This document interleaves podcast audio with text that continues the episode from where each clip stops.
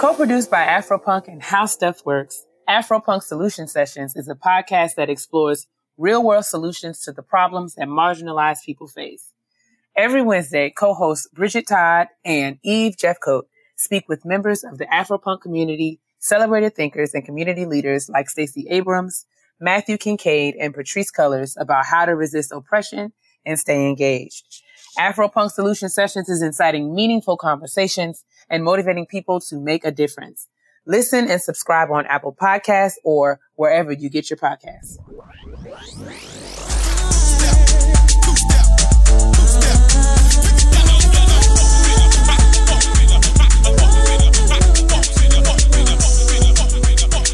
The thing about you that caught my eye is the same thing that makes me change my mind. Kind of hard to explain, but girl, I'll try.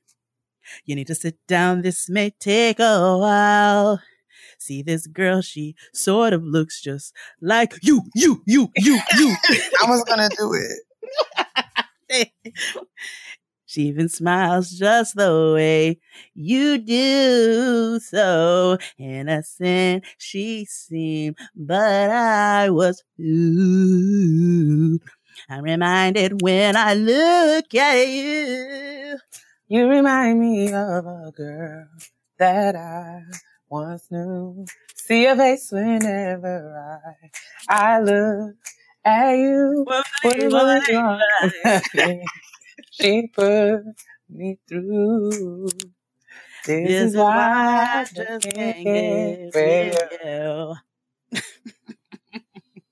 Oh my goodness. Praise the Urshers. No, never. No, Actually, never. We won't do that actually. But praise the Lord, niggas. Welcome back. It's episode 67 of Get Going with Jade and Kia. I'm Kia. I'm Jade.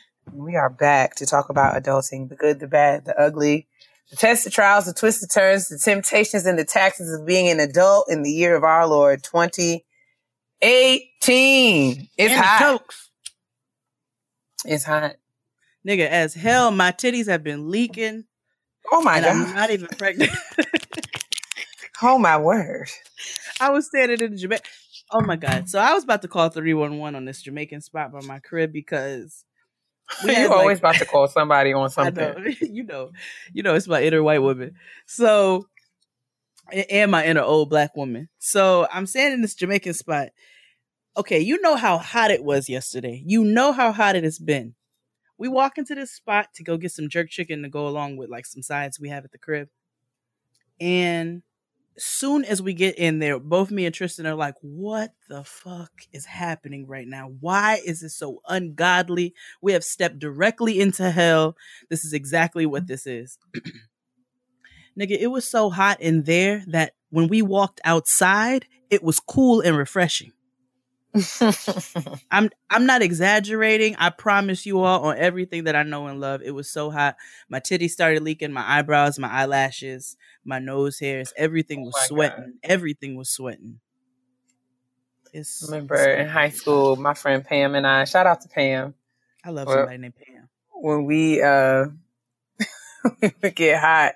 You know, like in high school, we didn't have no AC in many of the classrooms. Well, the classrooms had ACs, but there was no AC in the hallways. And our school was like 80% windows. So in the hallways, it was like all windows. So like literally be like a convection. Oh. oh, And oh, that's how it, it would felt. just, it would just be hot and wet. There would be all this condensation. It was just too much, right? How so funky. we would just be loud in the hallways because that's what we would do. And be like, uh, just loud, just yelling, Hey Pam! And she'd be like, Hey girl. And she'd be like, What's wrong? Pam would be like, My kneecaps is sweating. like, just unreasonably, like just ignorant. Like, this would be like while someone would be in English class, right? We would just be out in the hallway talking about, girl, the back of my knees is wet. Just, it's ugly hot. Oh, Jesus. Just, just, just really East Side High levels of nonsense and foolery. Mr. Clark about to pop out. That's like, Ah, I, because you don't talk like that to Mr. Clark. I told you. It's just like, it's in, uh, Cause you know, it was an atrium and I, I didn't, I didn't get suspended, thankfully, because the Lord is gracious, but I should have been because I stood in the middle of the atrium and my friend Serena was at the top of the stairs and she was saying, keep singing. Oh, when Like you were doing the. Little Mermaid, Like, ah, ignorant. Like, keep singing! Ah. That's one of Fury's favorite stories. When I told him that the first time, he lost it. I was like, just imagine a high school filled with children. My high school was really like, it was on the larger side. It was about tw- 2,000 to 2,500 kids Mm. in the building. And everyone's just hustling and bustling. And I'm just standing in the middle of all of this, singing like Ariel, the top of my full chest voice. Ha!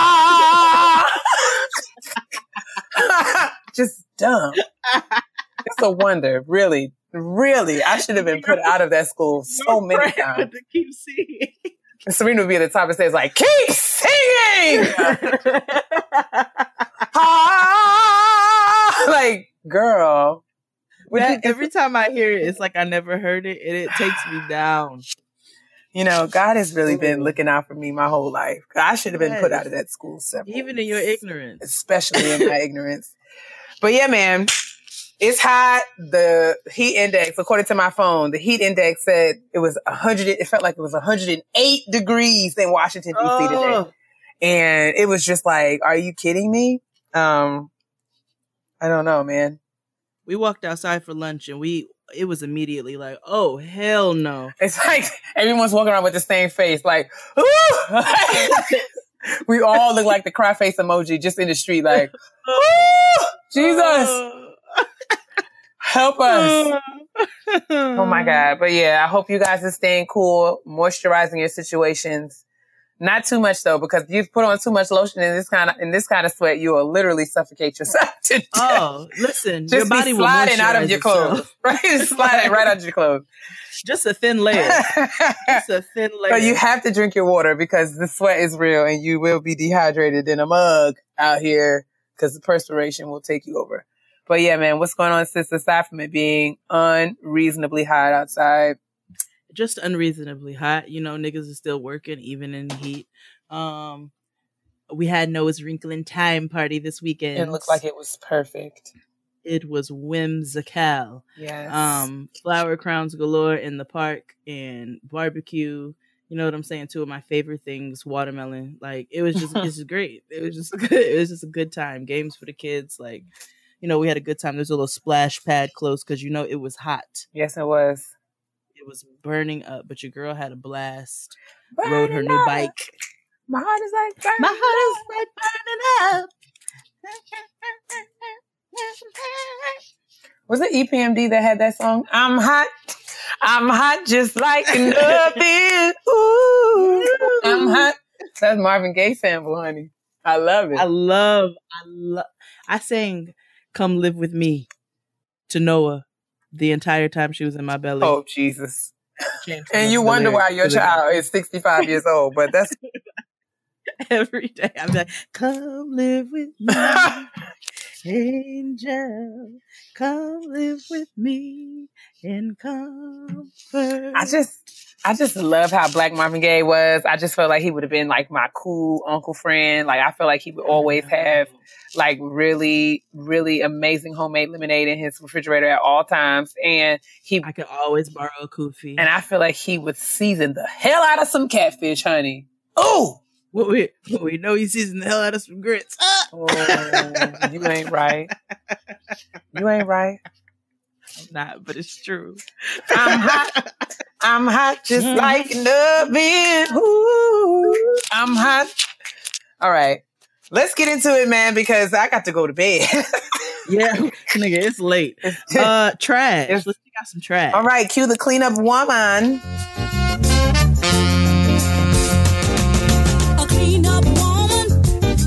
Time for Here's a trash. The most dreadful portion of the show. go for I it. I think it's it's fun. it's It's fun. It's fun. It's totally so. fun. I know you don't watch Power. That is correct. I mean, everyone. I'll give you all time to gasp and clutch your pearls. Go ahead. I already did mine, so you guys go ahead. so Kia doesn't watch Power. Not because I, do. don't want to, but just I can't afford Showtime and HBO, and I have committed to to Issa. And I told her she could use my login. I would So have we to got get, to get her up I on Power. You have four seasons to get I caught know, up man. on. I don't have that kind of time. I says, I need you to get into it. Oh, I need you gonna to. have to pray It's about good. It's like it's like the nigga version of Game of Thrones. Is it? Yes, Tristan brought out a good point. He t- he said Game of Thrones has no heroes. They're all it's villains. all anti-heroes. They're all anti-heroes. They're all villains. So, and some villains, some anti-heroes, some villains. Power has no heroes. None. Now, I'm not going to spoil it for you all since it just came out. I'm going to give you a week to catch up and just know that next week I'm going to get into it, but I hate Tariq. Well, Anyway, that being said, he's got to go. Um Black Ink Crew, Chicago. oh boy. Your thoughts, please. I mean, Lily hit what's the name? Danielle with the whop, she didn't even get a two-piece combo. She got a three-piece combo. Man, she had red beans Nice. and rice and, And and, mashed mashed, potatoes. potatoes. I mean, it was biscuit. quick.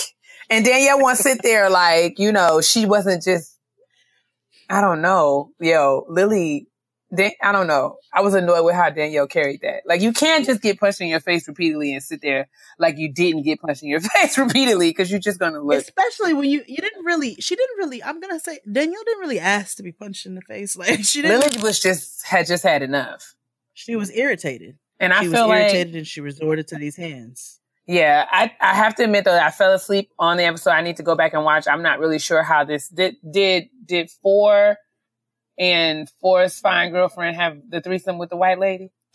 No, because the white lady ended up getting really drunk and making out with the bartender. Oh well, there you go. So he didn't get to have, you know, any fun. Um he probably would have been too tired anyway. Right. Uh so we can I'm gonna let you finish Black Ink Crew Chicago. No, I mean like you know we, they're, they're back in the shop, right? so they have so they're back in the shop. They are now Loyal Inc. Right. So black. So petty. um R- Ryan has opened a new shop. He has some drunk ass girl. Yo, what was that? what was that? I was I was so puzzled. My girl tiptoed in like Mr. Tumnus in Who the comes Lion to of work? Who comes to work like that? I have never been to work drunk. I Jill mean, Scott. Jill Scott comes to work. oh my god, Jill Scott stresses me out, and I don't have any problem saying she's it. like fake deep to me, and it gets on my nerves. she is. It gets on my nerves. like nerves. from her Bill Cosby apologizing to um apologizing, excuse me, to um so Jill Scott her newest antics, Black Ink Crew Chicago. We'll talk about it next week. Her newest antics. Jill Scott went to my homegirl store in Philly. Shout like out I to the Sable saw, I saw it on the on the Sable Collective's IG, but I don't feel like I watched the whole video because you know I I have to take I know. chili in doses. I know. Just After she after she So apologized much. for Bill Cosby and after she said that Black Friday meant that they sold niggas on Fridays um during slavery. I just did not see it. I could not for her anymore. Now I can still listen to her music. She's not canceled and no, no, musically. no. You just can't talk to me. You, You know what I'm me. saying? That's it. Yes, that That's it. that part. So she literally don't say nope. Keep singing. Yeah, man. Do you want? but she was at my homegirl store and didn't shout the damn store out. She just got in the selfie camera video FaceTime and, and just said a bunch of nothings. Evident. drunk. I said, Well, what were you drinking? She was drunk. D R O W N K. drunk. She was drunk. Irritated. I was irritated for my homegirl. I'm like, but you didn't shout the store out. I even commented on Instagram. I was like, but shout out the black businesses. God damn. Oh, Oh. Jillian from Jill- Philly. She wasn't even supposed to make it to the trash. But anyway. Uh LeBron James is going to Los Angeles if you care. Man, I do care, but mainly because I just really want to see Savannah and give her a high five. Because you know You this was only Did that, Savannah. sis? Savannah's like, I don't want to live in Ohio anymore. She put her foot down. She's like, I want to, I want my Louboutins to be appreciated. I don't want to live in in Ohio any longer. 154 million for four years. My My God. God, indeed. My God. She said, fix it. nah, Savannah just just out here. She just out here winning. I I respect it. I can't get mad at it. She married her high school sweetheart and she did the ultimate glow I up. put, I, I put Like- some respect. Put some, respect on Savannah's name. Like she tumbled, like her glow up is tumbling like that soccer player. Oh my God. oh my God. Please move on. The Please soccer move on. the soccer player when in the World Cup who started tumbling and they turned it into a video game. You are just tickled I'm sorry. beyond. I am. Uh, so LeBron James goes to LA. Demarcus Cousins is going to the Warriors. I don't have anything to say about that because I don't really know what They just stacking the deck. I mean, it'll make it'll make I- for an interesting. I don't know, man. I don't know. The West. That's what I learned through my husband and my brother-in-law's conversation. Um, that that seems to be an extreme move. I mean, So- we will see. Time will tell. The NBA is about to be interesting again. I think. I hope so because I think that's why I fell off, and I don't really know who anybody is outside of um, old boy Harden because of his beard, and I just it is he just really irritates me his whole face. Um, and then Russell Westbrook because he looks like um, one of the little dinosaurs from from uh, Land Before He really does look like he could. All he needs is a flannel shirt. Petrie, Petrie. Um, like I know him.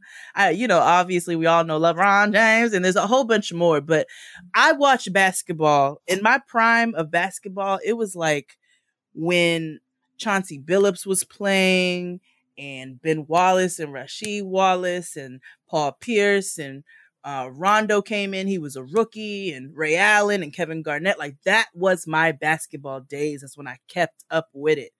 Um, but I haven't kept up in quite some time, so I just keep hearing about Demarcus Cousins. So I assume he's great. But I know he's going to play with the little mashed potato boy uh, for the Warriors. Dear Jesus. You know he looks like a bowl of mashed potatoes. Uh, well, what's next in trash, girl? Jay Z is releasing a documentary on Trayvon Martin. It has a Uh, release date, right? Yep, it's going to be released July 30th on the Paramount Network. So I excite. I excite. yeah, so save your uh, set your set your clocks, set your DVRs. Um, Monique wants you all to stop running your mouths about the ten million dollars that she is not making, Oh, Monique. and she also wants Lee Daniels to shut his mouth. what rhymes? What starts with and rhymes What with jokes? what rhymes with jokes and starts with an H? It's a, A goddamn hoax.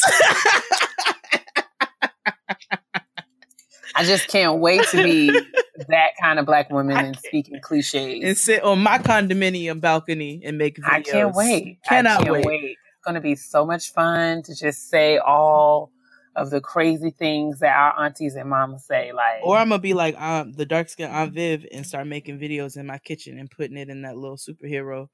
Um, I, am sorry. Yeah, something is wrong with with uh, Janet Hubert. um, California might be split come November into three separate states. They're California, really just trying to break up the largest Democratic. that's all. That, that's uh, really all that's they're true. doing. They think that they see this is the Handmaid's Tale happening, but that's what they're trying to do. Gilead's about to become a thing. Ludacris threatened a fan who threw a solo cup at him at a show, and we saw old Ludacris come out, Well, okay. and I was I and I was pleased. Something about that just warmed my heart. It really did. I saw it. He said, "Don't make me come off this motherfucking stage and whoop your ass." That's it. I would have been. like, "I'll be that nigga named Luda, aka L O V A L O V A. Like, I say yes. I was- I was so pleased. Yes. Um, and then lastly, in the trash, which is not good, but good news at the same time. It's not good because of the context of it. But Harvey Weinstein is facing three counts of sexual assault, and he could face life in prison Well, Jesus. if he's convicted. Hallelujah. So hopefully he will be, um, and get his due because uh he got what's coming to him. So and that's the trash this week. Oh, amen. That's the trash this week. Let's move on to a shout out to our hermanas. Holy, do it. oh my God. Holy, do it. My sister's popping right now, like. Buenos dias, hermanas, hermanos. Uh, so our shout out to my sis this week, since we are now wrapped up with graduation announcements. Thank you to everybody who sent them in Mm-hmm. um, all season. You know, me and Kia, that is our highlight of the year to be able to read about you guys' accomplishments, and we can't wait to get back into it in December. yeah, yeah, yeah. But we're back to our regular shout out to my sis. And this Mhm. week, our shout out is for Nurturing Possibilities. Um, you can find them on IG at Nurturing Possibilities LLC, also at nurturingpossibilitiesllc.com. We'll be sure to post all of the links in the description box. Um, so, my good friend who heads Nurturing Possibilities and is the founder is working on her PhD right now. Um, and so she's she's working on uh, I think it's in mental health. And so the next event is on July 7th from 12:30 to 2 and it is the misdiagnosis of black boys mental health through through music. So you'll be able to click on the link in the description box, check out the Instagram in the description box to be able to get more information off of the website, but that is July 7th in Washington DC. Nice.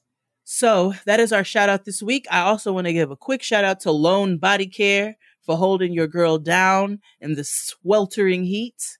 Um, I'm not out here funky. I smell like lavender even at the end of the day. So Man. make sure you all get you some Lone Body Care. You can get on a subscription plan with them. You never have to go to the store and go get yourself any deodorant again. That's a black So, owned yeah. business, right? No, it's not a black owned business, but it is a woman owned business. Oh, Um, all right. Girl power. Girl Power, uh, and they are also um, sponsors of Friends Wellness Tour. So Love it. check out Lone Body Care. I definitely advocate for them. I use the citrus, um, the lavender. They have a mint, uh, and there was one I I used to have a a coconut lime that I really liked. I want them to bring that back. That was nice. Very nice. Very, very, very, very, very, very, very, very nice. Um, But so let's yeah. move ourselves on to the kitchen table talk. All right, then it's time to gather around the kitchen table for some chitter chatter. Um, this week we're going to talk about our moms. Well, not specifically, but we're going to talk about uh, relationships with moms um, and what those, what that looks like, what that means, um, how we navigate those things as as Black women and women of color. Um, several of our listeners have reached out to us and shared a um, website or an Mhm. article that was published on madamenoir.com that was that's entitled "The Strained Relationship Between Black Mothers and Their Daughters." Uh, was written um, by a young woman who I'm sure I'm going to pronounce your name, your last name wrong, but bear with me. It's Ara Iloa Boogie. See, Bougie. Check boo. Well, Iloa Bougie. okay. I'm sorry. Yeah, Boogie Chuku. Yeah, that. I'm so sorry. I promise. Yeah, Boogie Chuku, I think. Elo. Is that an L or an I? It's an L. Elo. Oh, And maybe it's an L and an I. I don't. I'm, Well, we can read, but either way. Um, Ela Buki Chuku. yes. Yes. Yes. Yes. Yes. Ela Buki Chuku. Yes. I got it. Teamwork. Dreamwork. Well, you did that, honey. I struggled. But anyway, uh, Ara wrote an article um, that, you know, really thought provoking piece about, you know, how Black women relate to their mothers and speci- even more specifically, how we're socialized, how our, how our relationships with our mothers has implications for how we exist and operate within, within our adult lives. Mhm. Um, lots of, lots of, um, so the article I, I liked, there were some things and, you know, and, and kind of some, some, some aspects of the article that I didn't quite agree with, but overall, I think it's, a- it, you know, will serve as the basis for a useful conversation. So I just thought we would chit chat about it around the kitchen table. Um, so I'm going to read a segment of it and then hopefully, um, you know, pose a question that will kick off our conversation. So, Okay. um, It says, I know my mother loves me, not because she was the most loving, affectionate mother in the world, or because she was all fluent in all five love languages, but mainly because I chose to believe that everything my mother did, she did out of love, even the things that didn't feel too much like love. Growing up, mm-hmm. my mother had three jobs, provide the necessities, keep me from being fast, and remind me that we weren't friends. And boy, did she do her job so well at times that it felt like being her child was just as much a job as her being my mother. Mm. So that resonated with me for mm-hmm. for a number mm-hmm. of reasons. And I, I, feel like before we have this, before we jump in, I want to preface this by saying this is not a, a conversation where we'll bash our moms or, Mm-mm. you know. But it is honest. Yeah, it is very honest. Um, and, and we're not doing it to, you know, embarrass our families or anything like that, but just more so, just mm-hmm. kind of, just, just have some real conversation about the ways that our mother daughter relationships have shaped different aspects of our lives. So, and I know we had a um, my bad. No, no, no. Go ahead. Um, we had a, a previous episode very early on. Uh, I get it from my mama, which was more so about us turning into our mothers. And there might be a couple repeated things just because that kind of falls into the conversation. But we realized that in reading this article and a lot of conversation that we already have with one another, that uh, a strained relationship between black mothers and daughters is actually a lot more common than um, than probably one would think. A lot of people I know think that they're on their own when it comes to that, but there's a lot of people, self included, who struggle with that. Um, and so, like he has said, to reiterate, we're not here to bash our mothers, but we do want to have honest and open conversation because that is a struggle that we're all that a lot of us are dealing with. Excuse me. Um, and if it doesn't apply to you, it doesn't apply to you. Right. But I know that I know that I deal with it, and I know a lot of us who do deal with it, and uh, we think it's something important to talk about. Agreed. Um, so, since I'm going to ask you, what, how would you describe your relationship with your mom? You know, as a, as a, as a child, as a teen, um, versus how you would describe your relationship with your mom right now. Like, are there are there differences um, in nature or, you know, of the of y'all's relationships? What did it look like then? What does it look like now? My mom was a very black mother. Um, and I quote, growing up, my mother had three jobs, provide the necessities, keep me from being fast, and remind me that we weren't friends. Mm-hmm.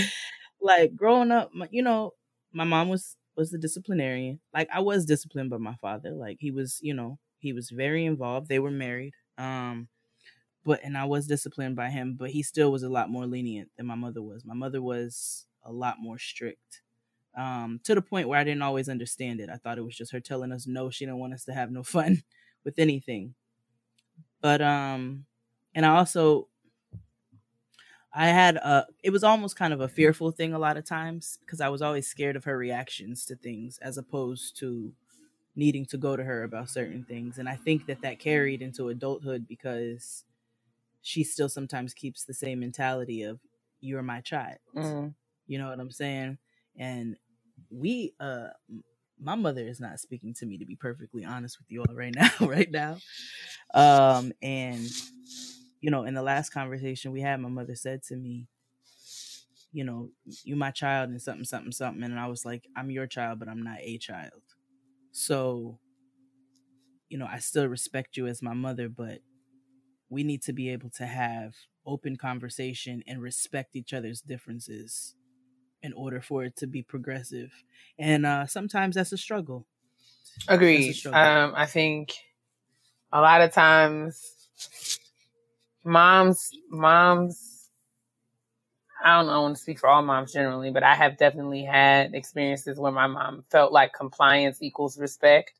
Like in order mm-hmm. for me to mm-hmm. respect her, I had to do what she says or agree with what she says or, um, you know, all of that. And that speaks to the nature of our relationship as, you know, when, when I was growing up. So mm-hmm. I really, really felt like it was it was outcome based um, as a child. I think our our our dynamic was different. And I mean, y'all, I, I may have said this before because I say this often. I feel like my relationship with my mom, like I, I felt like I was my mom's staff growing up and my brother was her son. Um, I think she, she had an expectation, she had expectations of me. I had deliverables.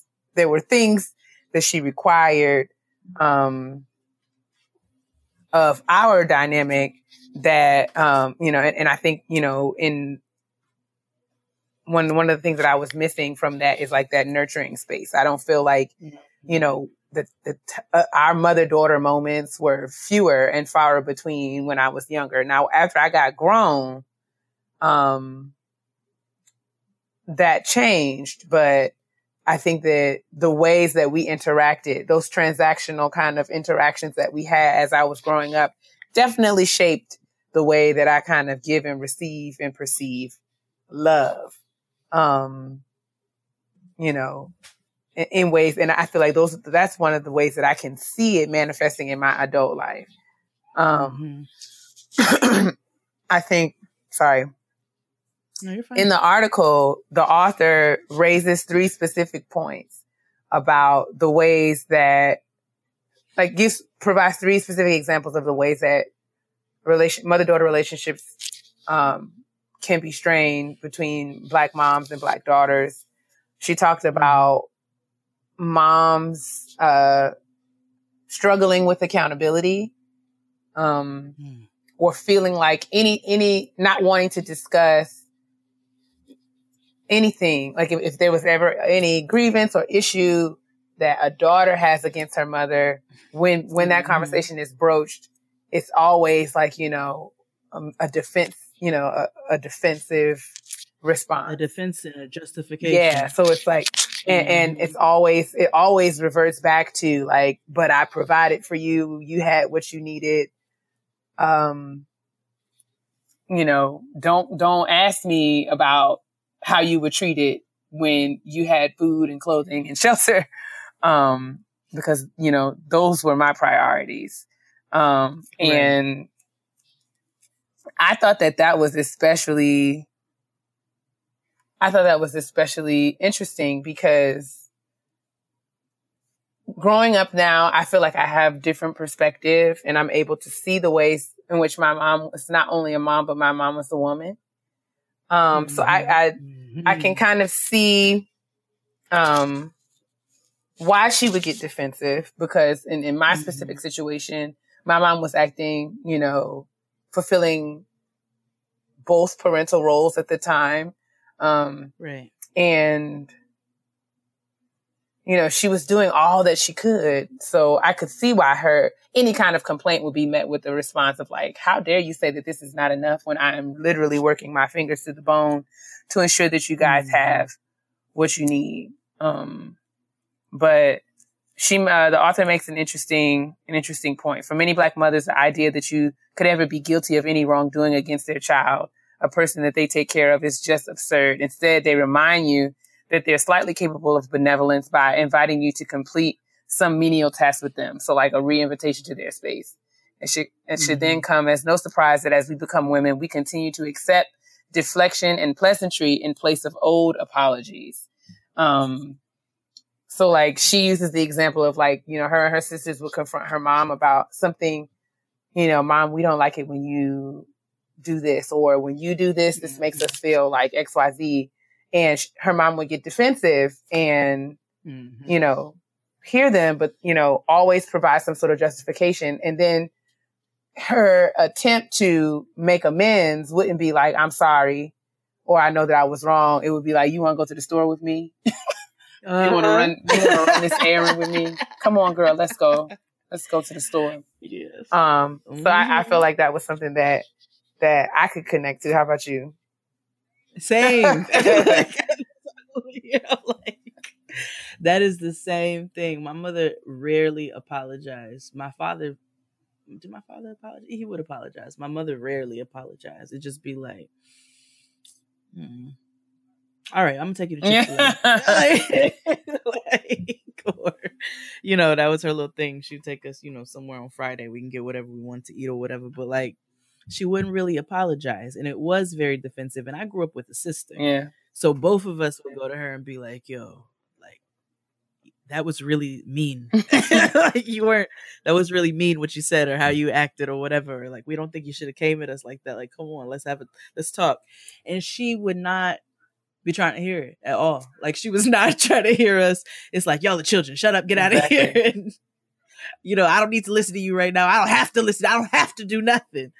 And that's not always it's not always the best attitude um because we have to remember especially me um right now like right in this current moment that we have you know our example is so key to our children and we talk about that we talked about that last week on getting grown we talked about that on friend zone we talk about it all the time but our example is so key and if i don't teach you to have some humility through my actions such as apologizing when I'm wrong, because adults can be wrong Right.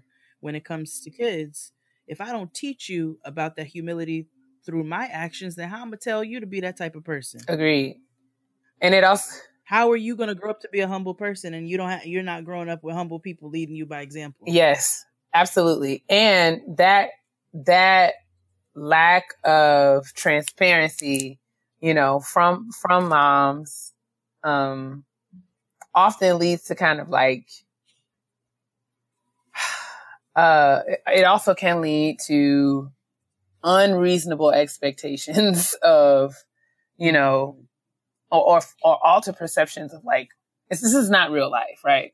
So um my mom one of the things that was a frustration for me is that my mom always presented herself as one who did what she was supposed to do was never ever wrong. Um and she didn't make any mistakes. If she did she suffered the consequences and then learned from that mistake immediately and never made that mistake again and i think a lot of that pressure carried over into her expectations of me such that it was really really hard for me to come to my mom when I was scared or afraid or when I Mm. had messed up. Um, and that was that, that, um, safe space did not exist within our relationship at critical, critical times. So when I had questions Mhm. about sex or relationships as, you know, in high school or in college, um, I didn't feel like I could talk to my mother about it because she had set a standard such that I was supposed to know better when it comes to these things. And that was tough to navigate.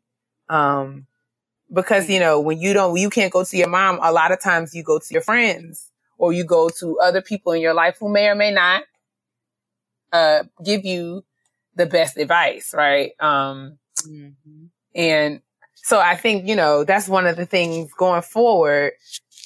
You know, if I ever, if, if I ever get the opportunity to be a mom and especially to a daughter, I think that that's one of the things I'm going to try to be conscious of is like, you know, finding that balance between having a standard for your children and establishing that such that, you know, I'm the mom and these, this is what my expectation is, but you can always feel safe enough to say, you know, I'm struggling to meet this expectation.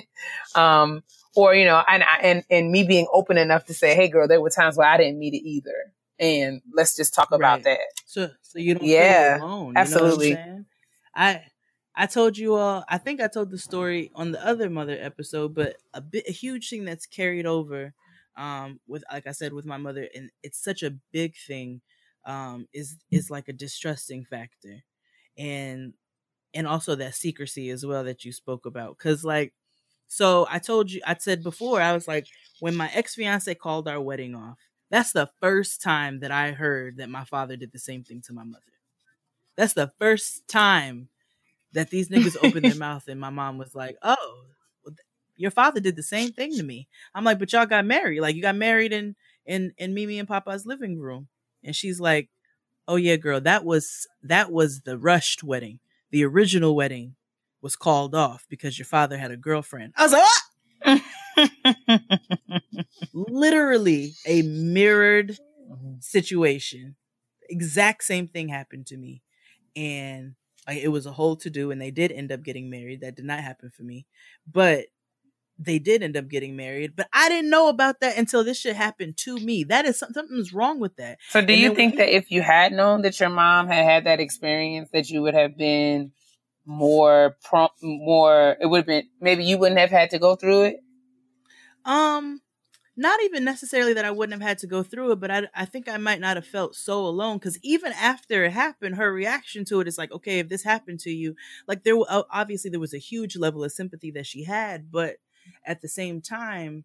You know, she started going into these other tangents about, well, you know, I just don't want. And she would talk to my cousin. She would always, that was another thing that irritated me. She talked to my cousin and would not talk to me.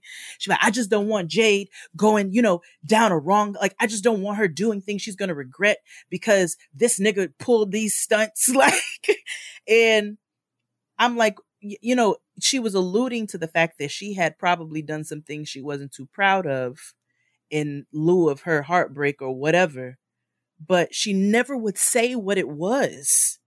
And i'm like if you would open your mouth and talk to me about your experience and just be candid with me because clearly i'm an adult. I'm going through something very serious right now. Like, and you had an exact same situation and you keep talking around it, but you won't talk directly about it. And that shit got on my nerves. And I'm like, we could really bond here. Like, we could really have a moment here where if you would just open up and stop being so stifled and worried about the fact that we're your children and know that maybe some of the things that you've gone through will help us in the future, things might be a little bit different. Do you think that that pressure is about something though? Like, I think that, well, as a mom, can you speak to that? Like, is there a pressure for you to, you know, carry this, this image of perfection around your Um, child? Or, you know, do you feel like, do, is it that parents feel like in order for me to enforce this rule, I have to act like I never ever broke it? I yeah, I think that's what it is. I think because I think parents are so afraid of judgment from their children and that they might use it against them and that they feel like the when when you talk about leading by example, they think that leading by example is lying as if you've never gone through something and it's unrealistic.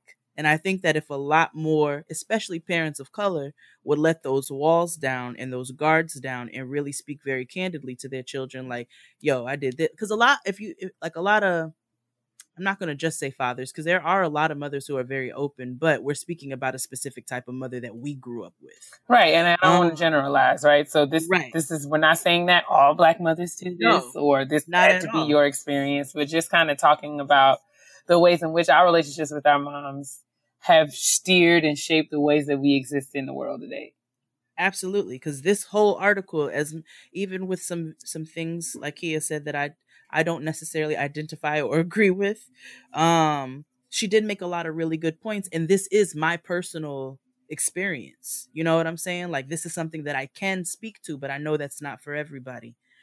Um, but what did you ask me? I'm sorry. Um, do you think that I don't remember. Do you think that, that, that um dang, I was I know, right? I was saying that um what I- don't know. I feel like I was talking about the pressure that you feel to be perfect. Mm, mm. Okay. Right. No, I don't I don't personally feel the pressure to be perfect because I'm trying to change that that little narrative there.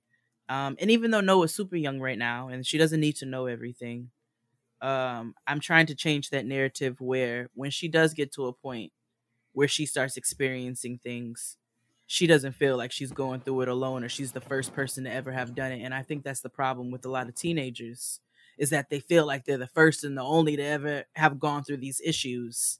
Right. And I think so, a lot of that stems from feeling like they're alone because there's a lack of transparency within that that that parental relationship. Do you think that it is possible to have that transparency, but still enforce the standard of like, you know, I am the parent and these are my expectations of, you know, these, these are Absolutely. my expectations of the kind of person that I want to raise you to be. Um, you know, but I can still let you know that I didn't get it right all the time. I think I think it's very very very possible. Like it's about being I mean, it's you know, you might have to hold a few things, you know what I'm saying? Your kids don't need to know about every, you know, I don't know, every incident of fellatio that happened in, your Oh youth. Or, you know what I'm saying? They don't even know every time you gave it up. Like they don't need to know all of that. But at the same time, like you can keep it real with them and then you can also set an expectation um without instilling fear, but instilling a respect and instilling that that knowing that they have a safe space there. I think it's very possible and I think it just comes from the way that we communicate with our children. You know what I'm saying? Discipline is key, but that's not always the first resort. You know what I'm saying? And there's a way for your kids to respect you without them being scared of you. And I think that's where we really need to try to change that. Because I had a fear always of my mother's reactions. I, told still have before. that. I still I know, still have though. that. I, I know that I'm not scared of much, but I like hurry and it's now it's more It's so not- like a Lord. I know she's about to like. I don't even want to hear it right now. I'm not Um, even. it's not like- yeah, I'm sorry. What did you say? No, no, no, you're fine. I'm just saying she can't give me no beating, but I still like. I don't want to hear it. That's the thing. It's not a fear like she's going, like I'm going to get in trouble, but it is just the anxiety around having to to have that conversation. Um, and you know, for me, it's just all about picking my battles at this point in my life. Mm. And Mm. it's just, I still don't feel like I can talk to my mother about some things, not because I don't feel like she's open to the conversation, but there are things that I don't feel like my mom has the experience or the exposure to Mhm. in order to engage in the conversation in meaningful ways. So I was talking to Jade Mhm. before we started recording about how I really, really struggle in talking to my mom about dating and dating relationships because I don't feel like I feel like well, I feel like me and my mother have had completely different dating experiences. Um, and we dated and we are date we date she dated in a world that is separate and distinct from the world that I'm dating within and she Mm-hmm. will never know what it's like to be 35 and have never been married um and living in a place you know away from your family so like the context that surrounds my experience is something that she will never have any concept of and i don't feel like she's open to acknowledging that um i think she still projects her beliefs her ideas her experiences onto mine in ways that don't make sense, right? Um, so, and, and I mean, the world is just a different world. Like, my mom has no complex concept of what Netflix and chill could ever mean. She would be like, you, this man, he, he wants to come into your house? Like, and do what? he wants to VHS and sleep. I mean, excuse me. Um, but yeah, like she would never ever get it. And that makes it tough, right? Because I feel like sometimes in spaces where I need to have that kind of advice from an older woman or just, just her perspective about things. I don't feel like I can talk to her about those things because she just sees the world in a different way. yeah, Much like that's uh, I haven't, st- I still haven't told her about this show because I, my mom has a, I just, I feel like her apprehension of the internet and me presenting myself on it and what that would mean. Um, I don't think she has any concept of what this means. And, and, and when I think about having to explain it to her, it's just really stressful. so, um, as far as she Same. knows, I just work a lot and I do. I do. Um, and I feel like the opportunity will present itself for me to show her. Um, because I think she need, she would need to, to experience it in a way that to help her see the complexity behind it. that and that is super like that is so key what you just said because my mom knows about the show. My mom knows about both the shows. She don't like it but she knows about them i feel like my entire life my mother has been telling me to watch my filth she's been kicking me out of her car i want can you listen to your filth when you get out of my car can you watch your mouth Jay? it has always been a watch your mouth and watch your filth um but i I think that when she, my mom is, you know, she's social media savvy and all of that. So I think that um, when she sees certain things, when she sees certain interactions and little things that I'll post, she'll be like, well, what is it you do? Like, I don't understand. Like, these people just sit up here and listen to you in your filth all day. like, no, not all Not day. all day. Not all day. but enough where it actually it actually is a job for me, ma. Like, this is not. I think she thinks it's some kind of hobby where I'm I'm fulfilling some sort of need to to to feel important or something. And she she thinks I sit up on some microphone and do and do nothing.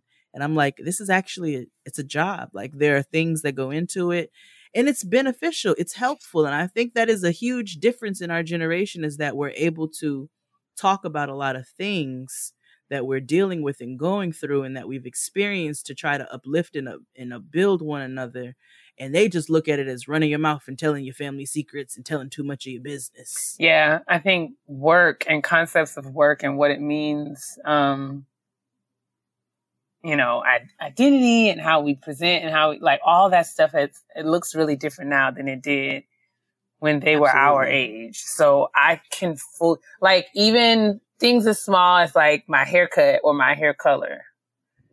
Um, mm-hmm. my mom has serious reservations for how those things impact how I present and how I'm perceived in the world. And I mean, they might, but I think the difference between her and I is that I don't care, um, right in the ways that she does. Um, right and that's still, I feel like that's still a hard hurdle for us to get over. Um, because, and I get it, right? Because they were socialized during a time, you know, when respectability was, was a larger conversation than, uh, preference, right? It was like a, a means for survival. Like it was, it was how they were able to kind of navigate and get through and progress to get to the things Mhm. and to and to achieve what they wanted to achieve. So I get it. Um, but I think the struggle between myself and my family sometimes is that we don't like I, they don't believe that two things can be true at the same time. Mhm. Um, the the whole notion of absolute truth is something that we struggle with, and sometimes it's just easier for me to just not have the conversation. Um, so like when I go home, I don't want the whole time that I'm home to be about the fact that I have blonde hair. Like Right. I would much rather spend Right. time with my family and and and love on them and cherish them and appreciate the time that we have together and you know really really just share that space and time and I don't want to spend it arguing or proving the point as to why I have a podcast or why I'm doing live shows and what that means for my life and my work. And I understand and appreciate and respect their concern, but I also want them to respect and appreciate the fact that I can make my own decisions. Um, and, you know, navigate the consequences and implications of those decisions as a grown adult person. Hey, that is a that is a word. so I don't, you know, my parent, we don't live in the same place, and I feel like every time we get together, it's some very long, drawn out discussion about something involving my Mhm. life.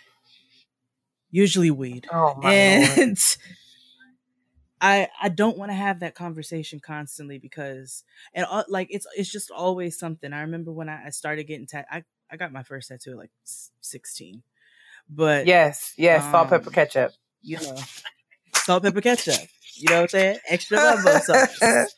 But that's why I got my first one. But you know, I started getting more visible ones, and my mother, "You're not gonna get a job. Like, why are you doing that to your body? I made that. I body." made I'm it. like, Whoa, "Soy- skirt, skirt, skirt, skirt, skirt. Hold on. Wait, a minute. hold on, hold on, hold on, hold on, hold on. Whoa, sis. There, whoa there. Like, let's just pump your brakes. I love you. I respect you to pieces, but um, you, you, I appreciate the gift in which I'm living, uh, and and the canal in which I came from. you know what I'm saying? I understand the struggle in which you went through, but uh, you know, I'm gonna be all right. Like, I'm gonna get a job. I'm gonna have a lot of jobs. Now I have like 12. Yeah, man. what I'm I'm, out here working. lots of tattoos and lots of jobs. so it's fine. And I and I do I really understand that a lot of what they feel, you know, me and my mother's mm. last argument was literally about weed. It's like and I have to I had and I told her I said if you if you are willing to have a productive conversation in which we may come to a conclusion where we agree to disagree. I was like we can do that but I'm just gonna let you know I feel differently than you do. And I don't have any pro you know, I, I'm just letting you know that's what it is. And this has been a long this has been a, a long conversation. I'm sure. Okay, this conversation has been going on for a very long time. And it's like I'm still a productive member of society. This is a different day. You know what I'm saying? I'm not David Ruffin out here sneaking into you know, abandoned houses and things. I don't a spoon. I don't carry a spoon in my backpack. Oh my! And a lighter and a pipe. Like you know, it's just you know, there's not a belt in there, no needles. Like it's a completely different type of situation. And if you want to talk about it and the progression of it, then let's do that. But I need you to hear where I'm coming from. She don't always want to hear where I'm coming from, and that's just and that's unfortunate. You know what I'm saying? Absolutely. Um so I'm gonna I'm gonna segue a bit because I wanted to talk about one more thing before we wrap up the conversation. Mm-hmm. Um, the author of the article, um, Ara Ara, yes, I hope I'm saying. I'm sorry, sis. Don't cuss right. me out for the butchering your name. I, I don't, don't mean it. Don't we will leave the link in the description box. Um, but she made a point about the ways in which our relationships with our moms have shaped our relationships with other women um, specifically mm. around friendships and how our moms were, how mothers can be vocal about, mm-hmm. um, yeah, friends. about your little friends and really kind of setting the tone for distrust, right? Um, she says a lot mm-hmm. of our mm-hmm. mothers are the reason we don't get along with other black women, and a lot of their mothers are the reason they didn't know any better. I was raised in a home where I learned two things about women very only, very early on. The first being that they were not to be trusted. And the second being that you didn't keep too many around. Although my mother had friends that were women, she often spoke of them with distrust and anxiousness. Despite her reservations, I knew my mother to keep a moderately active social life, laughing and dancing with women she thought ultimately wanted to see her unhappy, which taught me a great deal about keeping my friends close and my enemies closer but absolutely nothing about forging healthy, positive relationships with other women. Um, I, I, I, I agree with part of that, and I've experienced part of that. I don't think I can say all mm-hmm. of it mm-hmm. though. Um, my mom did. I can agree with the sentiment of ha- having a few women around, and not just women but people in general. You only go you gonna walk away with three good friends in your life. I'm like, uh, I went to Barbados with seven, and they're actually some of my very best friends. so I don't always agree with that sentiment. You know what I'm saying? And um, I I have built a I have built a network of sisters. You know what I'm saying? I have I don't just have friends. I have sisters. Um, and that's no shade to my actual blood sister. I love my sister. She's the only one that I have. But I have sisters, sister friends, you know what I'm saying, who I'm very proud to call my friends. And there's more than two of them. there's more than three right. of them. Um and so I, I can see where that has been a sentiment in the past. My mother did have a super distrustful attitude when it came to like you know, friends that I had in the crib, or like she's like, I don't really like you. Like I don't really want her back over here. Like you said, I don't really want mm-hmm. her back mm-hmm. over here. I don't like her. And you're like, well, why? I just don't like her. But why? why though? Why don't you like her? I just don't. Something about her I don't trust. I'm like, but you don't know this girl. You know, and a lot of times they're right, but not always. Right. right. So, what about I think you? that I agree. I think it's a product of. I don't know. I'm just kind of like the work that I'm doing right now and kind of like where I sit at in different in different spaces in my life. I see things differently, um, or like on a on a larger, broader scale. So I guess I can attract. I think about what this says about like society and like what norms and standards are or have been in society, especially specifically around Black people. I think we're socialized to be competitive and contentious um, because you know white folks know that there's so much strength in our community. So they literally Mhm. set us up to be, uh, you know, leery and distrustful of one another because they've all convinced us that we're out here chasing the same carrot, right? Because Right. they know if they can get us to beat up on one another, then they don't have to worry about us beating up on them. Um, Right. and I know that that might be a reach, but I see that in, in this, in this scenario because I feel like I can, I can recall times when my mom, like you said, has said, you know, I don't like you hanging out with that girl and has not been able to articulate or either chose not to articulate a reason why. Um, and I'm not saying across the board because there were some girls who she turned out to be right about. So, so, Right. so- exactly. no, but I, I do, I do definitely feel like we are kind of, we are taught by our parents and by our families to be, you know, leery of, of others in ways that may not be healthy. Um, and I think that that really, really can compromise the power that can, that, that, you know, happens when we all get together and get on the same page and realize that if Mhm. if we all, you know, doing our own thing, there's enough out here for all of us to eat, right? And if you out here operating in who you are, and I'm out here operating and I and who I am, and we get together and support each other, then our impact is, you know, maximized, right? And it multiplies mm-hmm. beyond what it was if if we all over here being secretive and extra, extra like, oh, we don't trust no girls. to keep your circle small and all of that. I'm all for that because I agree that everybody can't go with you. Um, but I think that there are degrees to relationships and we should not be out here training up little, little girls and, and, and little boys to think that they're going to get to where they are by themselves because that's just not a realistic or sustainable model. No, and my mom didn't. She didn't teach me that. Like you have to get here all all on your own. I will say that she wasn't, but and, and she had some justifications for some of her distrust. Um, I remember her her her actually opening up at one point as I got a little bit older and letting me know about certain um family friends that had been around that you know there was some grown things happening that I didn't know at the time. There was you know some real trifling women like hitting on my dad and like Mess. all kinds of stuff. So, you know, like mess, just mess. Um, but there were also like I remember one time my mother like there were elements where she was just distrusting for no reason. She had one of my home girls who's my home like two, my homegirl to this day, one of my closest friends.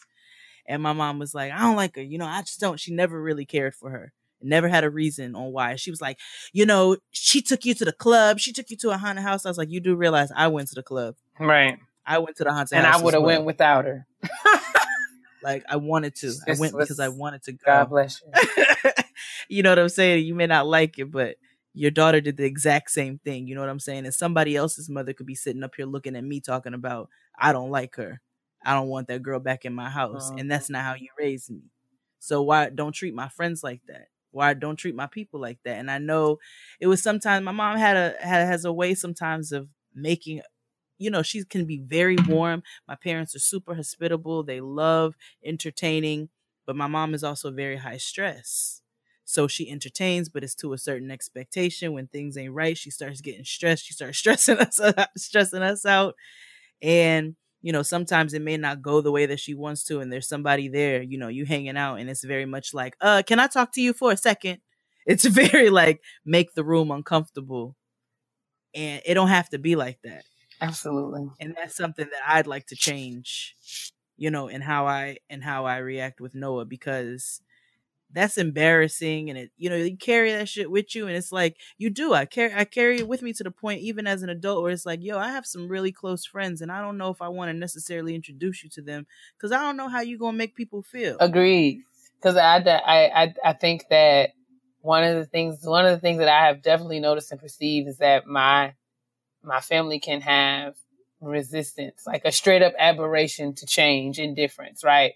Um, and, and just because things are different than what we know, what we believe, what we've experienced, that they are in some way wrong.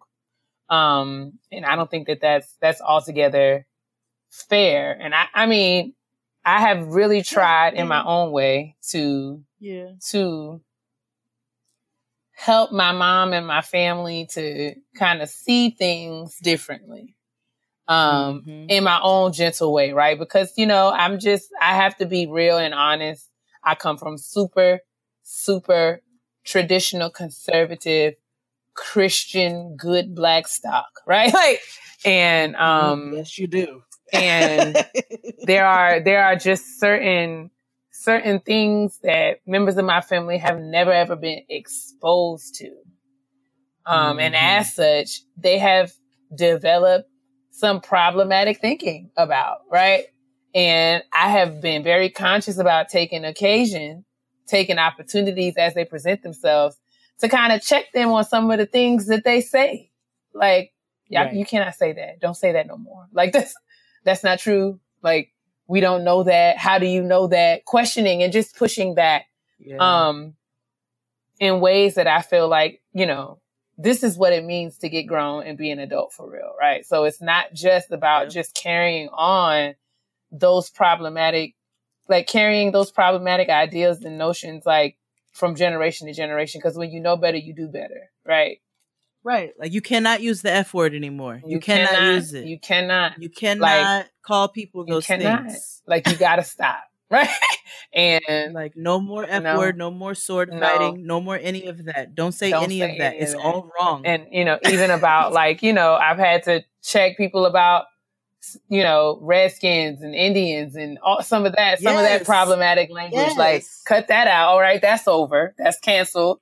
And I mean, and it's not just what's been helpful for me is like it's not just like you know let me tell you why this is wrong and why you shouldn't say this but let me tell you that you you go outside and you say some of this stuff outside you're going to get some pushback from people now um you know you you have to be conscious of what you say outside of this house um so yes. i want you to i want you to to be thoughtful about that um going forward and i think that's what it is you know what i'm saying i thought this conversation really is on par with what our what our what our show is all about. Because as you get older and as you know better and do better, it's your responsibility to kind of take these lessons and learn them and apply them and carry them on for future generations of your family. Um, mm. You know, even for those of us who've not yet become parents, right? We still got work to do, right? Um, and having having taking well taking time to think about your relationships with your family and how they ha- how these relationships have been strained or maybe how they have evolved or changed over time is really useful in helping you shape mm-hmm. how you want to live your life as an adult. Um I um I I like I really you know, I've been talking about therapy for some time and I you know, you speak really highly Man, of therapy. It's life changing. I Crystal, will never be the same. Crystal speaks super, super highly of, of therapy. My other best friend um, speaks really highly of therapy. And I actually, as I was thinking, because I think, because this conversation is not just a conversation that we had right. today uh, for the show. Like this is ongoing because this is a, a constant issue that, that I know we both deal with. Um, but I want to go to therapy to be a better parent. Mm. I want to go to therapy to not saying that my parents were bad no, parents. They were great Absolutely. parents. My you know what I'm saying? I want to make sure that that's very yes. clear. Right. And I'm gonna tell you, I love Miss yeah. Rhonda because, and I thought, like Chris, like Kia said, she came from some really good Christian stock. I can really show up to somebody's family's function and they'd be like, uh-uh, she no. is not no, no, no.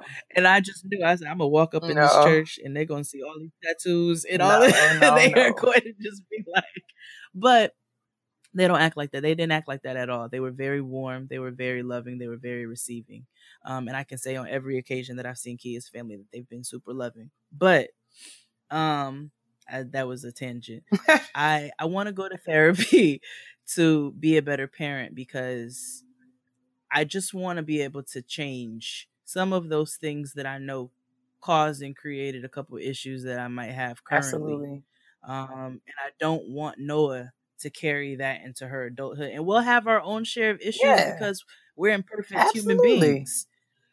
You know what I'm saying? These are it's family dynamics. You're all you know. There's going to be those are the closest people to you. Fight with the closest people to you. But if I can make this as healthy of an environment as possible by starting with me dealing with my own shit and and stuff that I've dealt with, you know mm-hmm. what I'm mm-hmm. saying, growing up and carried. I don't want to carry that into how I raise her. And so to try to tweak some of those things, I think therapy is going to be a really good, really good move. Absolutely. I mean, just because not only like working through issues or drama or or problems or stress or challenges but therapy has really been helpful in just like giving me new insight and new perspective and new understanding about you know just kind of the way that i am who i am and what that mm-hmm. means mm-hmm. um, for who i want to be um, so like we were talking about before the show like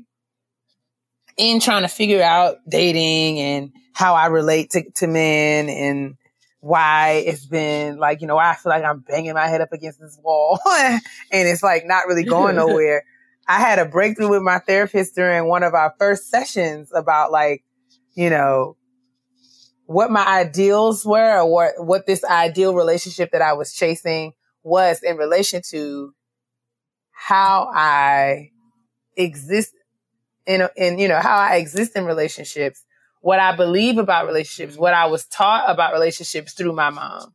You know what I'm saying? And what was modeled for me and really just seeing like, you know, you want to know why you act like this? And you told me how your mother acts like you act like your mother. Like your mother didn't teach you how to be in relationship with a man. She taught you how to take care of mm-hmm. yourself. That's why all these niggas is asking you why you so busy. and I'm like, that's it. Like that's it. That's and it. that kind of perspective I think is absolutely critical because it just a lot of times because we exist in our lives, you know, and, and we do so like, you know, in real time, we, we're not, we don't have the capacity to look objectively at what we're doing and why mm-hmm. we're doing it and what we could change if we want to see a different result. Absolutely. Absolutely. So man, that's our weekly plug, right? Yeah. Our weekly plug for therapy because we tend to do that, I guess yeah. now. Yes, but um, it's fine because it's necessary, and I think that a lot of our mothers went to therapy for a lot of the issues that they have that come from their childhood and them growing up and also their personal experiences. I think that if that started sooner, it would Absolutely. shape things differently. But you can't cry over spilled milk. You can only just you can only do better. Yeah. And everything happens for a reason, right? Everything. So we we not we don't have no regrets, no regrets. No, no regrets. but um but you know, it's just about like you know, it's all about the process. It's all about the steps and you got to start from the bottom in order to, to get to the top. So yeah.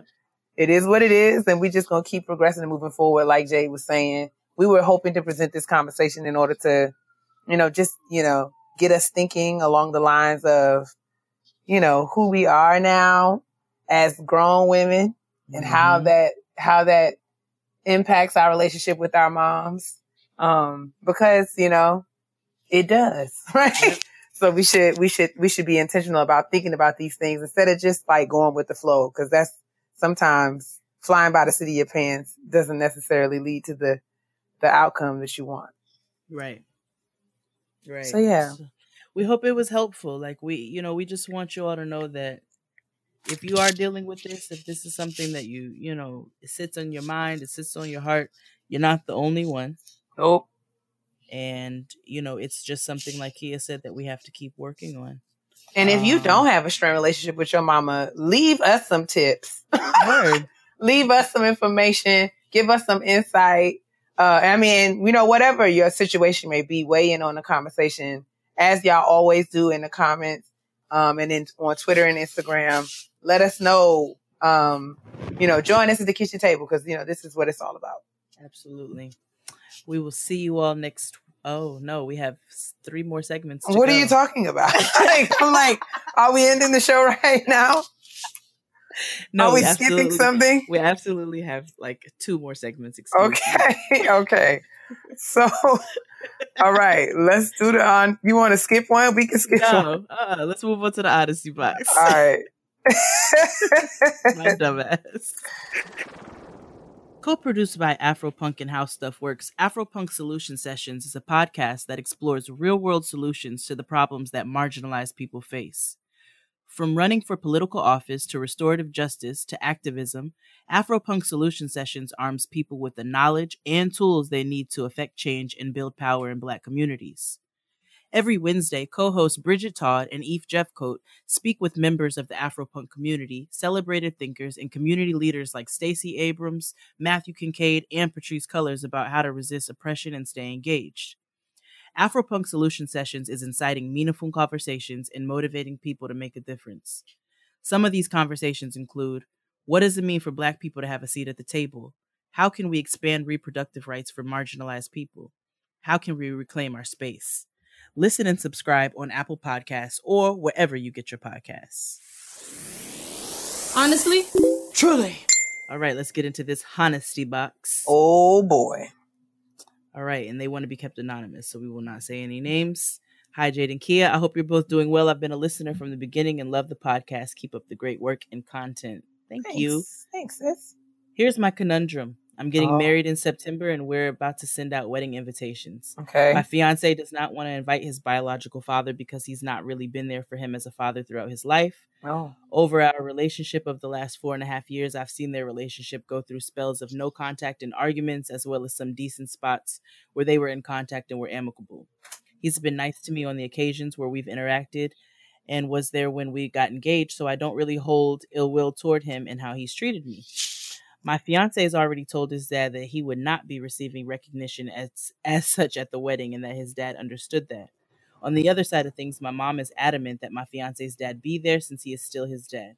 My own dad passed away in 2016, so it's going to be hard for him not to be there to walk me down the aisle. Our condolences, sis. Mhm.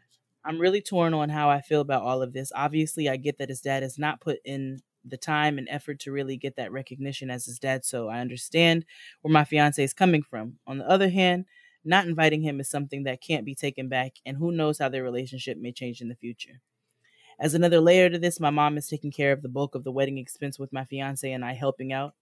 Um, when my fiance asked his dad if he could help out with some of the expense, really the rehearsal dinner, he told him he couldn't since he's not currently working. I think that adds another consideration because it does make you feel some type of way for someone to come in and take credit as a father of the groom when he didn't help at all with the wedding or the reception.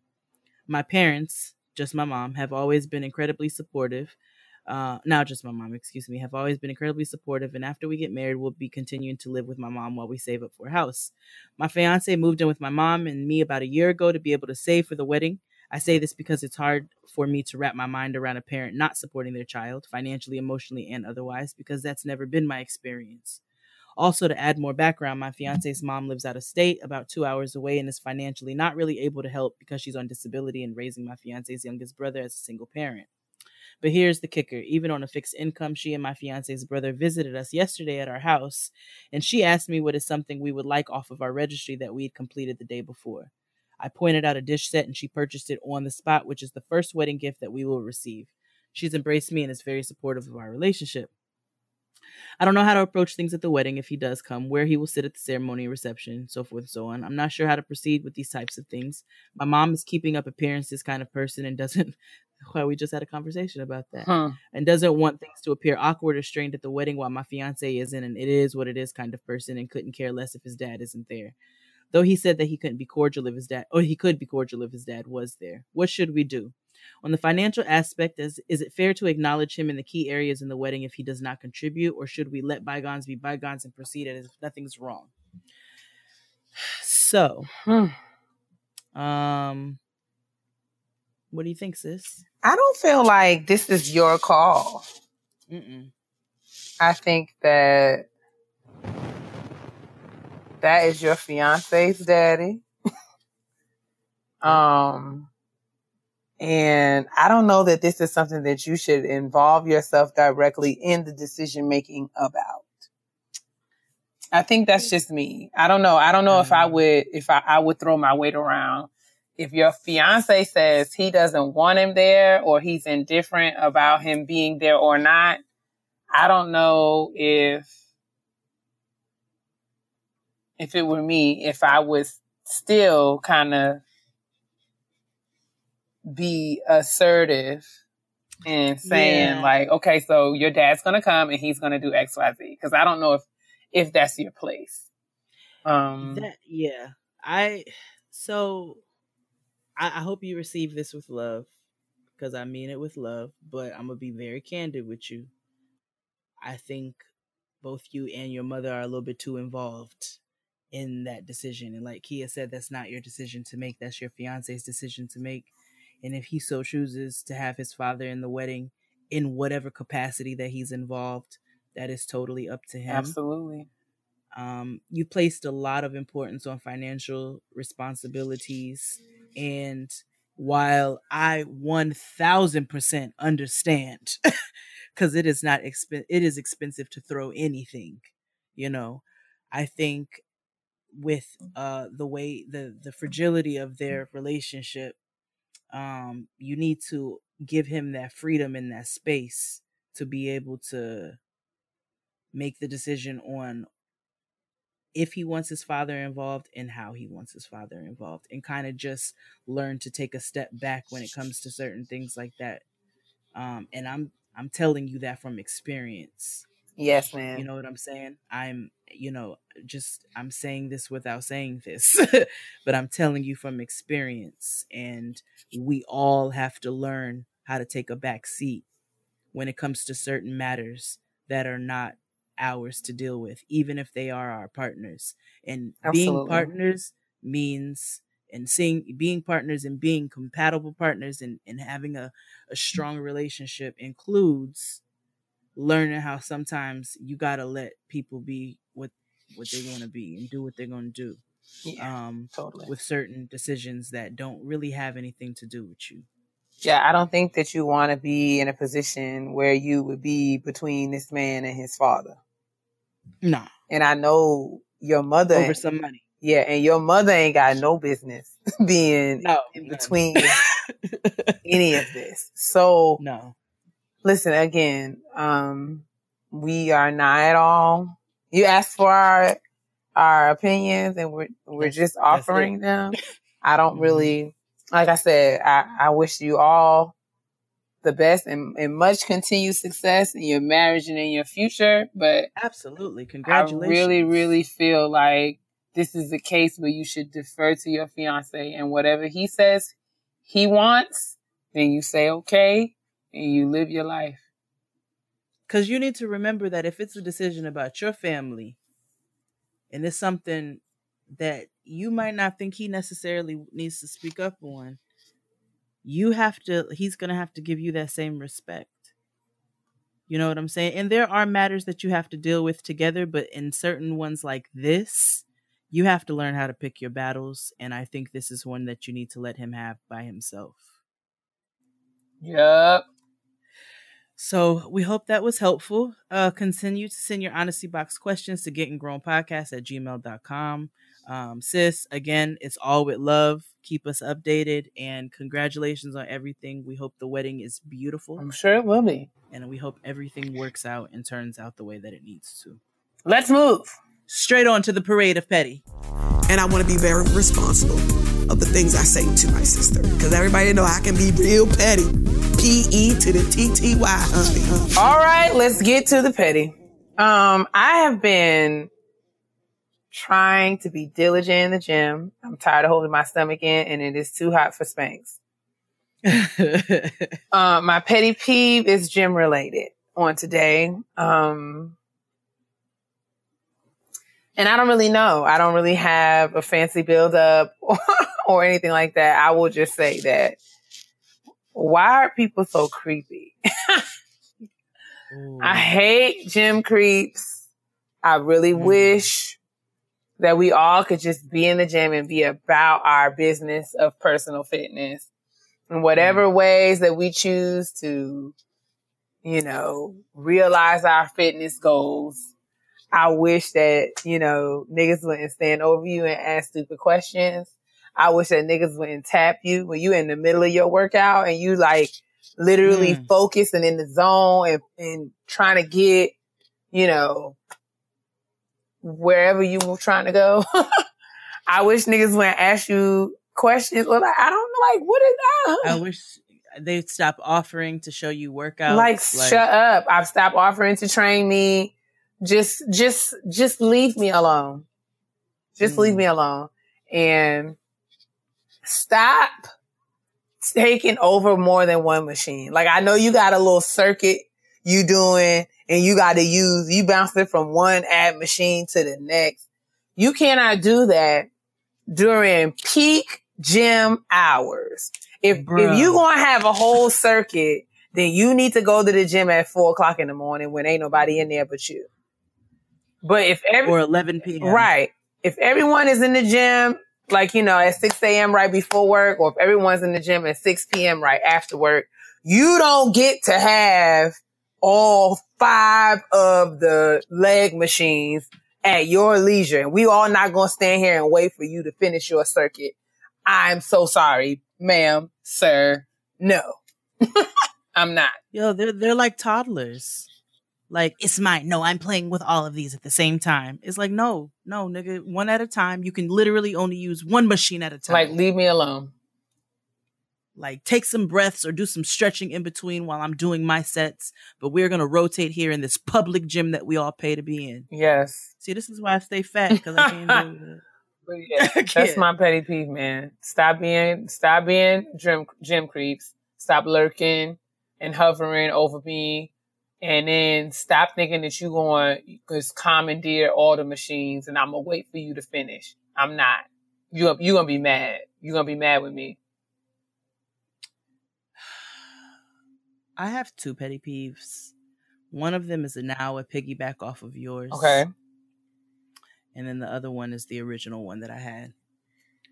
Um, because you say stop being gym creeps, just stop being creeps. Mm. Like niggas act like they ain't never seen ass before, and that shit is super annoying. Like, okay, it's hot outside. It is 100 degrees. Okay, my cake is melting. I have to keep putting my potato salad in the cooler so that nobody gets food poisoning, and I have to run around back and forth. I need to be able to wear a light, airy romper without you opening your funky ass mouth and saying anything to me about my physique. And niggas act like you you've spent your whole life looking at ass, my nigga. You you have ass. you have ass and hips. And you have the gall to open your mouth and say something to me. Stop acting like you ain't never seen no ass before. And I got so irritated on Saturday. I had on a romper and I'm running around. And every time I pass a nigga, it's oh shit, look at that, look at that. And it's somebody tapping their friend, it's somebody saying something to me, it's five Jamaicans saying something to me. I don't want to hear it. I'm tired of it. And I really got tired of it when I literally to the moment where we un- were unloading shit and I was at my doorstep unlocking my door. A nigga rolled his window down and said something to me on the street. And all I could all I could do is just be like, shut the fuck up and get out of here. I don't have anything else for you. So that's a piggyback off of yours because that's annoying and niggas need to stop. And I know we touched on it last week, but it continues to be annoying. hmm But my real petty peeve was for is for um bad parents. Oh boy. And I feel like I'm in a place where I can speak on this. You know what I'm saying? Because I have a school age, I have whatever you want to call her at this point, I, t- age child who I understand, like she sees other kids, she gets excited, she wants to go play, she gets involved. But I make sure that I have some sort of communication with the parents, whether it's like a reassuring eye, like, no, it's cool, or whatever. You know what I'm saying? So we had the party in the park this weekend. And I was super irritated. Like we had little games set up, little golf set up for the kids, like all kinds of stuff, hula hoops, jump ropes. So, and there was a splash pad close. So this lady decides she's gonna come set up shop like right by us. Like there are other places, but she decides she's gonna set up shop right Petty. there with like 13 of her niggas. Petty. And like seven, seven of them were her nig- nigglets. Petty. So all of her children decide they're gonna come over after they clearly have been in a splash pad. Cause you know, you know, you know us as a people, when we be out in the splash pad or in the pool all day, we come back with a hint of gray. You know what I'm saying? Fifty shades, myself included. you know what I'm saying? Myself included. Like we come back, you know what I'm saying? Hair be puffy, like we just be looking like, you know, we ain't had no mothers for a little bit. So the kids come, they start coming over. Can I have a flower crown? Can I have some oh, candy? Oh, God.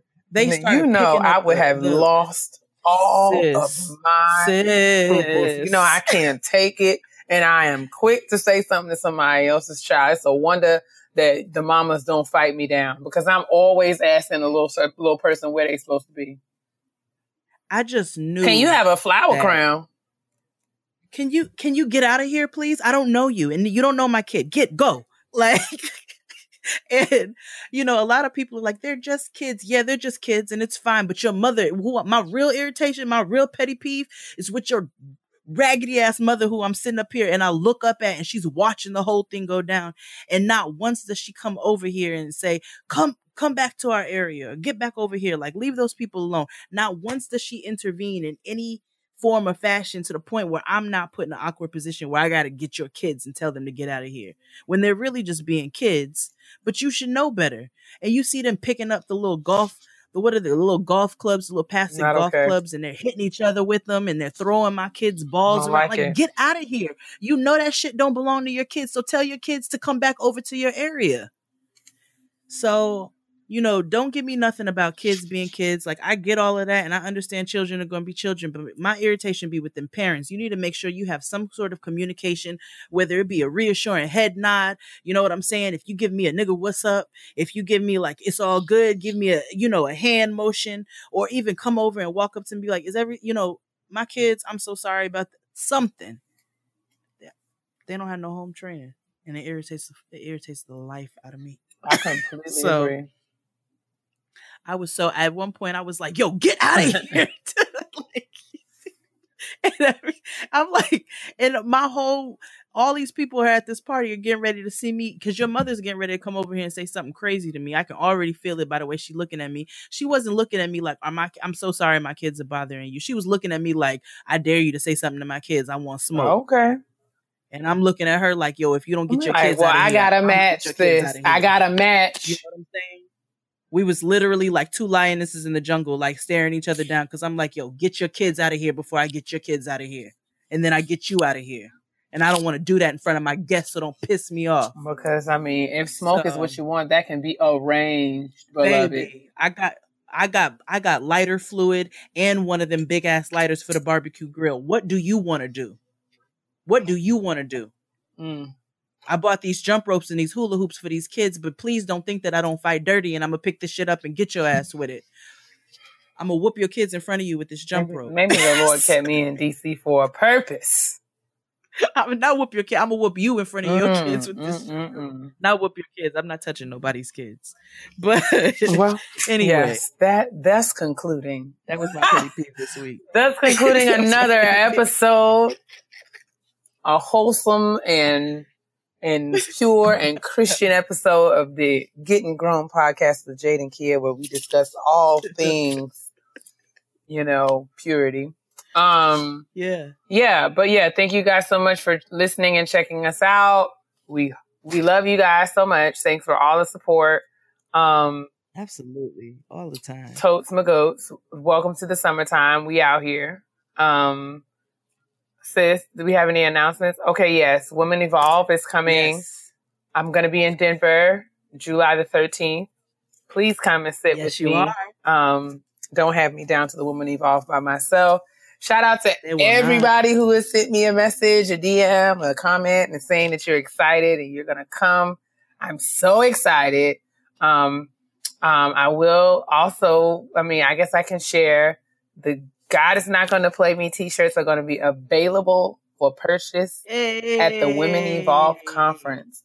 Um, and you know, they will also be available online. So we're out here making moves. Um, check us out.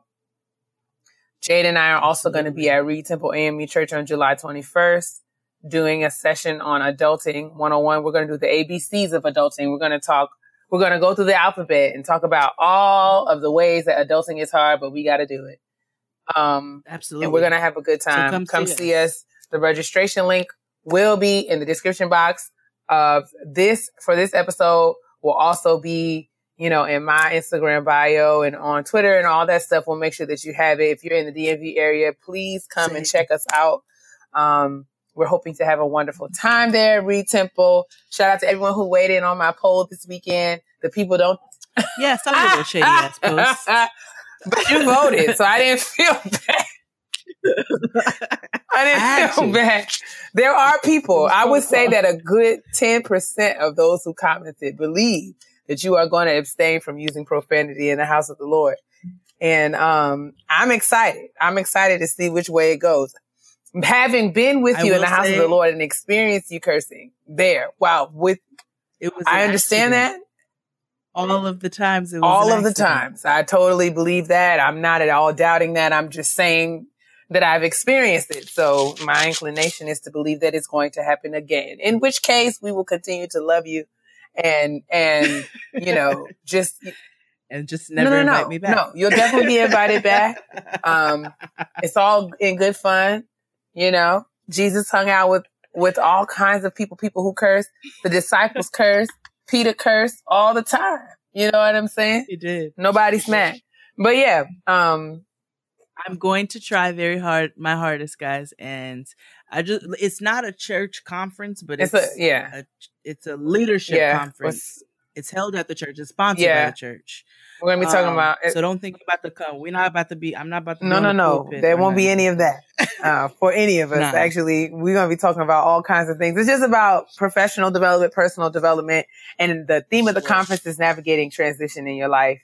And we're gonna be talking about the transitions that happen in and throughout adulthood uh, or adulting, as we as we like to call it. So please come and see us at Reid Temple if you're in the DMV area. is going to be much, much like our live show, but without the trash.